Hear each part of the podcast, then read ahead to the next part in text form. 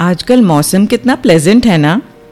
Indian winters की मीठी ठंड में हर किसी को अपनी वेडिंग्स पार्टीज़ और इवेंट्स रखने होते हैं। इसका मतलब है कि ज़्यादातर लोगों का सोशल कैलेंडर चौका ब्लॉक हो जाता है। वैसे आज के टाइम्स में तो इतने नए नए ओकेजन्स क्रिएट हो गए हैं कि कोई साल के 365 डेज़ भी इनमें बिज़ी हो सकता है। लेकिन आपने कभी सोचा है कि हम क्यों सोशल गैदरिंग्स करते हैं?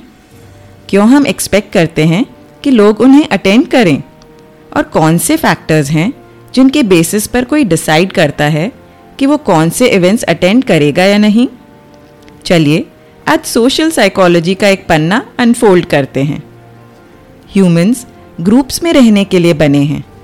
लोगों से मिलना और इंटरैक्ट करना हमारी एक बेसिक इमोशनल नीड है। एक दूसरे से कनेक्शन की फीलिंग हमें वैल्यूबल होने का एहसास दिलाती है। आपस की सिमिलैरिटी से हम एक्सेप्टेड महसूस करते हैं। साथ ही, कोई भी कलेक्टिव जैसे family friend circle business community या सोशल कम्युनिटी का हिस्सा होने से हम सेफ़ फील करते हैं। हमें ये अश्योरेंस होता है कि कोई भी तकलीफ़ के टाइम में हमें उनका सपोर्ट मिलेगा। और लाइफ के इस एस्पेक्ट को बरकरार रखने के लिए हम तरह तरह की गैदरिंग्स ऑर्गेनाइज करते रहते हैं। ये एक प्लेटफॉर्म बन जाता है, जिससे फीलिंग्स और मेमोरीज आपस में शेयर हों और कॉमन इंटरेस्ट सेलिब्रेट हो सके। रूटीन की मोनोटनी से जब बोरियत होने लगे तो इनसे लाइफ में थोड़ा एक्साइटमेंट और मोटिवेशन मिलता है। हमारे यहाँ हाउस स्टाफ ज़्यादातर राजस्थान से आते हैं। ये लोग छुट्टियाँ बहुत लेते हैं और बार बार गाँव जाते रहते हैं। खासकर किसी की भी शादी, बच्चा होने या देहांत पर। हमें ये लगता था कि हर शादी में जाना इतना क्या ज़रूरी है। दूर दराज के रिश्ते वालों को तो अवॉइड किया ही जा सकता है। फिर मुझे पता चला कि हर एक ओकेजन पर पूरे गाँव के लोग मिलकर सारे अरेंजमेंट्स खुद करते हैं, खाना बनाना और दूसरी तैयारियाँ। जिन लोगों के पास कम रिसोर्सेज होते हैं, वो इस तरह एक दूसरे का साथ देकर अपने लाइफ के इंपॉर्टेंट मोमेंट्स को बर्डन के बजाय एक मीनिंगफुल कनेक्शन और सपोर्ट की अपॉर्चुनिटी बना लेते हैं। वर्क लाइफ के लिए भी नेटवर्किंग करना अच्छा है। नए आइडियाज़ और ट्रेंड से वाकिफ होने का मौका मिलता है। आप प्रोस्पेक्टिव बायर्स और इंडस्ट्री प्लेयर्स को बेहतर जान सकते हैं। जब आप अपने वर्क कलीग्स को एक इनफॉर्मल सेटअप में मिलते हैं, तब उन्हें ऑफ़िस रोल्स के बाहर उनकी इंडिविजुअल पर्सनालिटी से आइडेंटिफाई करने लगते हैं।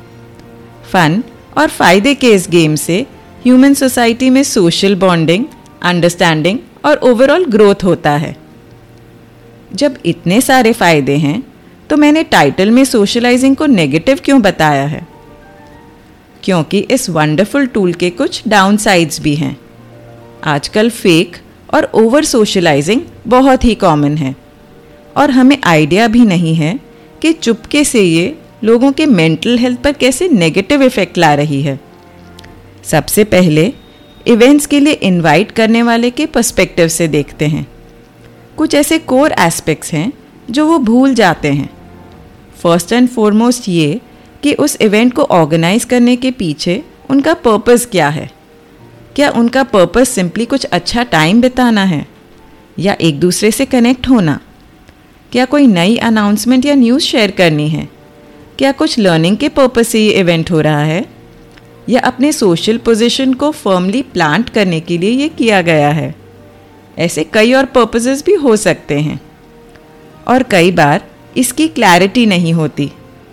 मोस्टली फोकस मैक्सिमम लोगों को इकट्ठा करने पर होता है, और ना कि राइट लोगों को। ये हमारा एक एंशंट इंस्टिंक्ट है, क्योंकि पहले के टाइम्स में ज़्यादा लोगों को इकट्ठा कर पाने का मतलब होता था, कोई भी अटैक के टाइम कबीले को प्रोटेक्ट करने के लिए ज़्यादा हाथ होना।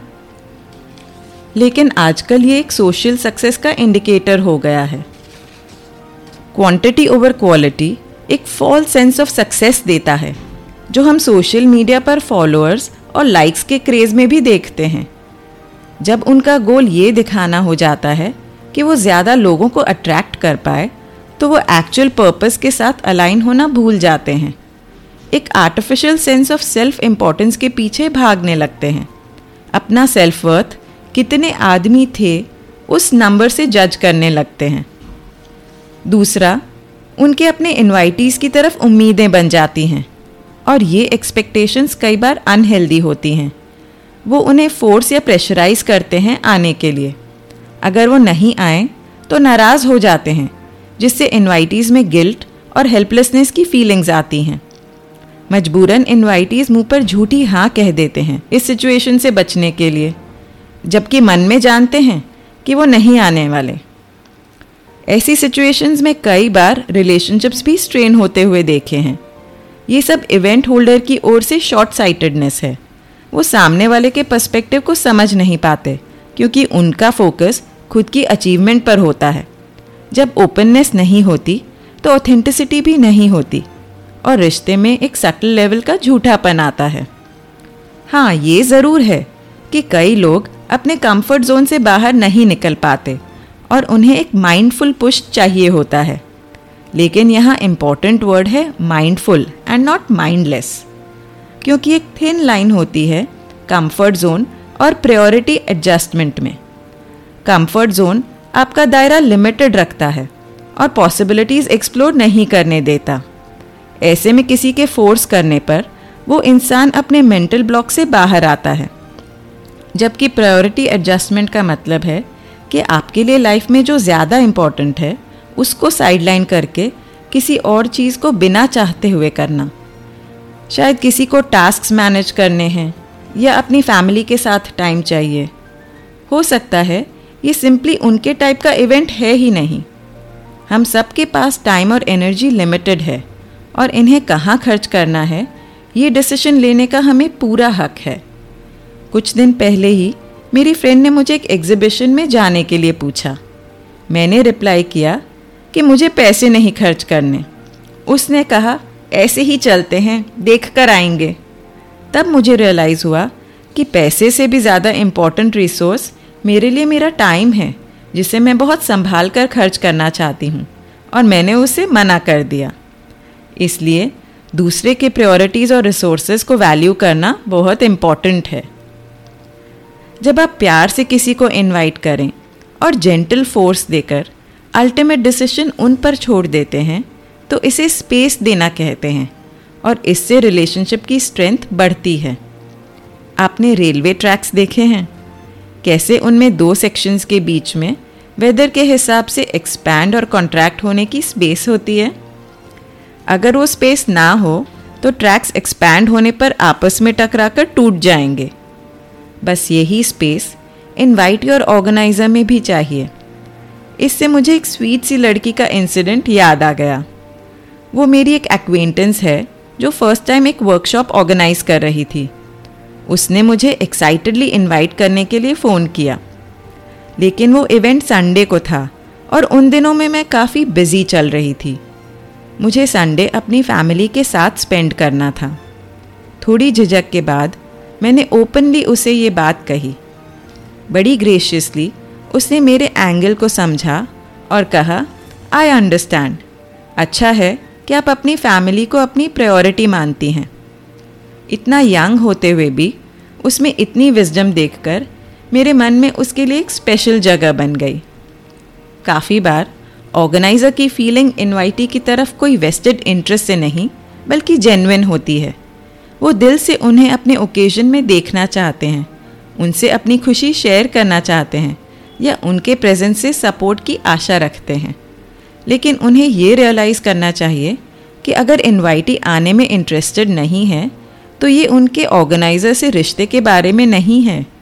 ये इनवाइटी की फ्रीडम और चॉइस के बारे में है।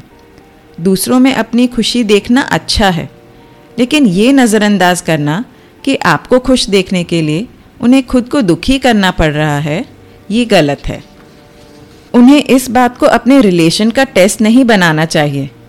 हर रिलेशनशिप के डायनामिक्स अलग होते हैं और गलत नीड्स, गलत इंसान से पूरी होने की आशा रखना यानी खुद को ही दुखी करना है। जैसे मुझे आर्ट, ड्रामा और कल्चरल स्टफ़ में काफ़ी इंटरेस्ट है। लेकिन जब तक मैं ऐसे इवेंट्स में जाने के लिए मेरे हस्बैंड या कुछ फ्रेंड्स जिनको इंटरेस्ट ही नहीं था, उनके साथ को एक्सपेक्ट करती रही, तब तक डिसअपॉइंटेड ही रही। जब मैंने सेम इंटरेस्ट वाली ट्राइब ढूंढ ली, तब मेरी गलती का एहसास हुआ। इसलिए आपके इंटरेस्ट को दूसरे का इंटरेस्ट बनाने की गलती मत करिए। आपके लव्ड वंस कोई ना कोई और तरीके से अपना प्यार और सपोर्ट आपको देते ही होंगे। जहाँ तक प्रोफेशनल सोशलाइजिंग की बात है, वहाँ पर भी जब कॉन्शियस नेटवर्किंग होती है, जब एक दूसरे को जेन्युइन वैल्यू देने का इंटेंशन होता है और किसी के नेम फेम या प्रोफेशनल स्टेटस से बेनिफिट मिलने के बजाय इन सब चीज़ों के पीछे जो इंसान है उसको जानने की कोशिश की जाती है तो ऐसा इवेंट हर किसी को ग्रो होने में हेल्प करता है। आजकल जो सेलिब्रिटी एंडोर्समेंट सोशलाइट प्रेजेंस और इन्फ्लुएंसर मार्केटिंग का ट्रेंड है, इसे भी अगर थॉटफुलनेस से किया जाए तो ही ट्रूली इम्पैक्टफुल हो सकता है। नहीं तो लिस्ट ऑफ़ इवेंट्स में एक और इवेंट का नाम जोड़ने से ज़्यादा ये और कुछ नहीं होता। एम टी सोशलाइजिंग एक पॉइंट तक ही चल सकती है। अब सोशलाइजिंग को इन्वाइटी के एस्पेक्ट से भी देखते हैं। जैसे ऑर्गेनाइज़र की ज़िम्मेदारी है इन्वाइटी को स्पेस देना, वैसे ही इन्वाइटी की भी ज़िम्मेदारी है, खुद की प्रायोरिटी समझना और उसके हिसाब से अपनी स्पेस और बाउंड्रीज मेंटेन करना। कोविड से पहले तक, मेरे हस्बैंड और मैं एक कपल किटी के पार्ट थे, जिसमें दस कपल्स थे। धीरे धीरे हम सब किटी के अलावा भी मिलने लगे। और एक दूसरे के और बच्चों के बर्थडेज और एनिवर्सरीज में पार्टिसिपेट करना शुरू हुआ। लेकिन इतना सोशलाइजिंग वीकडेज में करना मेरे और मेरे हस्बैंड की प्रेफरेंस नहीं थी। हम मॉर्निंग में जल्दी उठते थे और ये रूटीन फ्रीक्वेंटली डिस्टर्ब नहीं करना चाहते थे। इस बात को लेकर हमारा डिसएग्रीमेंट भी हुआ, लेकिन अल्टीमेटली हमने ये बात अपने फ्रेंड्स से कम्युनिकेट कर दी। एक्सेप्टेंस में सबको थोड़ी तकलीफ़ हुई लेकिन आखिरकार हो ही गया। जब हम अपने नेचर और चॉइसेस को लेकर ऑथेंटिक रहते हैं तो खुद को रिस्पेक्ट करना सीख जाते हैं। सामने वाले आपका नज़रिया कभी समझेंगे, कभी नहीं। लेकिन अगर आपने अपने आप को अच्छे से समझ लिया है तो इससे इंपॉर्टेंट और कुछ नहीं। बुरा बनने से बचने के लिए हम कई बार अपने साथ ही बुरा कर जाते हैं। बीइंग नाइस nice हमारे ईगो की नीड है। दूसरों के अप्रूवल से अपने बारे में अच्छा महसूस करने की। जबकि being authentic while being kind में, खुद के और दूसरों के बारे में जेन्युइन फीलिंग्स रखते हैं। हम कई बार अपने आप को ये एक्सक्यूज़ देते हैं कि अगर हम किसी के ओकेजन पर नहीं जाएँगे तो दूसरे भी नहीं आएँगे। ये सच है कि सोसाइटी में रहते हुए सोशल नॉर्म्स हम पर अप्लाई होते हैं। लेकिन उस एक्शन से ज़्यादा वैल्यू रखता है एक्शन के पीछे का इंटेंशन। जब आपका इंटेंशन किसी को इग्नोर करना, उनका अपमान करना या डीवैल्यू करना नहीं है तो डर किस बात का? सिर्फ़ ऐसा होता चला आ रहा है, इसलिए हमें भी करना पड़ेगा। अब ये जस्टिफिकेशन काफ़ी नहीं है। अगर हम पावरफुल बनना चाहते हैं, एक ऐसा इंसान जिसके पीछे दुनिया भागे, और ना कि जो खुद दुनिया के इशारों पर नाच रहा हो तो हमें अपने फैसले खुद लेने की हिम्मत रखनी होगी। ऐसे फैसले जो एक अच्छे इंटेंशन से आते हैं। और सबसे नेक इंटेंशन है खुद के अंदर बैठे खुदा को रिस्पेक्ट करना। जब हम ऐसा करने लग जाएँगे तो दूसरे को अपने आप ही हमारी सच्चाई दिख जाएगी। मैंने यही देखा है कि असली संत, ऋषि, साधु और महान लोगों के पीछे दुनिया भागती है। ये सब समाज की रीत नहीं निभाते। फिर भी किसी को कोई फ़र्क नहीं पड़ता, क्योंकि वो सब उनसे उनके पावर का राज जानना चाहते हैं। उन्हें ये नहीं दिखता कि जिस डर के जाल में फंसकर वो अपने फैसले दूसरों के हिसाब से लेते हैं, वही फियरलेसनेस इस पावर और फ्रीडम का राज है। एक और वजह है सोशलाइजिंग में एहतियात बरतने की। बहुत सारे invitees party hopping networking constantly लोगों से मिलते रहना इवेंट्स में जाते रहना, इसको यूज़ करते हैं as a form of escapism वो अपने लाइफ की रियलिटी से थोड़ी देर के लिए एस्केप होना चाहते हैं। डेली लाइफ के प्रिडिक्टेबल रूटीन में जब खुशी नहीं ढूंढ पाते, तब उसे माइंडलेस सोशलाइजिंग के शॉर्ट टर्म थ्रिल में ढूंढ लेते हैं। लाइफ में कांस्टेंट एक्साइटमेंट और बिजीनेस की आदत बना ली होती है ऐसे लोगों ने। लेकिन शॉर्ट टर्म फन का गेन भी शॉर्ट लिव्ड ही होता है। ये हमें क्विक डोपामाइन रश देता है। इस हार्मोन के एक टाइम में हाई डोज से हमें उन मोमेंट्स में बहुत मज़ा आता है, लेकिन उतना ही बुरा लगता है जब ये क्रैश होता है। आपने नोटिस किया होगा कि जब कोई हॉलिडे से आप वापस आते हो तो ट्रिप की याद आती है। घर में मन नहीं लगता और इतने दिन घूमने के बाद भी उसी टाइम फिर से जाने का मन करता है। ये डोपामाइन क्रैश है, क्योंकि ट्रिप में आपका डोपामाइन लेवल बहुत एलिवेटेड था और उस एक्सपीरियंस के ख़त्म होने से वो एलिवेटेड फीलिंग्स भी चली गई। क्योंकि ट्रैवलिंग गैप्स में होता है, इसलिए थोड़े टाइम में हम नॉर्मलाइज हो जाते हैं। बट ओवर सोशलाइजिंग में ऐसा रिपीटेडली होने पर माइंड उन एक्सपीरियंसेस को क्रेव करने लगता है। आप डोपामाइन का यो यो कॉकटेल बना लेते हो जो एक तरह का एडिक्शन भी बन सकता है।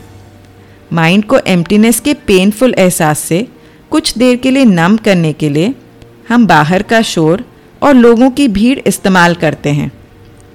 इसलिए अपने आप से एक डीपर कनेक्शन बनाकर कॉन्शियसली और पर्पसफुली अपना रास्ता चुनिए। Meaningful social engagement slow dopamine release और दूसरे हैप्पी हॉर्मोन्स के सिक्रीशन के लिए इंपॉर्टेंट है। पार्टी एनिमल जो टर्म है, वो सच में हमारी एनिमलिस्टिक टेंडेंसी को ही इंडिकेट करता है।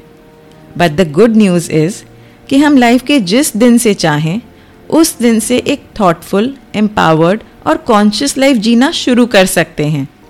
That's why I would say become your closest friend and create your connections purposefully शायद आपको ये टॉपिक इतना डीप या इम्पोर्टेंट ना लगा हो। लेकिन ये डे टू डे लाइफ का एक बहुत ही प्रैक्टिकल एस्पेक्ट है। लाइफ मोमेंट बाय मोमेंट जीने का नाम है। और हमारी हर छोटी एक्टिविटी धीरे धीरे कलेक्ट होकर एक दिन हमारी पूरी लाइफ बन जाती है। हर अनइम्पॉर्टेंट लगने वाला एस्पेक्ट भी उतना अनइम्पॉर्टेंट नहीं होता। अगर वो बैलेंस में ना हो तो तकलीफ़ लाता है। इसलिए जब भी आपको डिसाइड करना हो कि कोई सोशल इवेंट में जाना है या नहीं तो अपने आप से पूछिए do I want this to be a part of the story of my life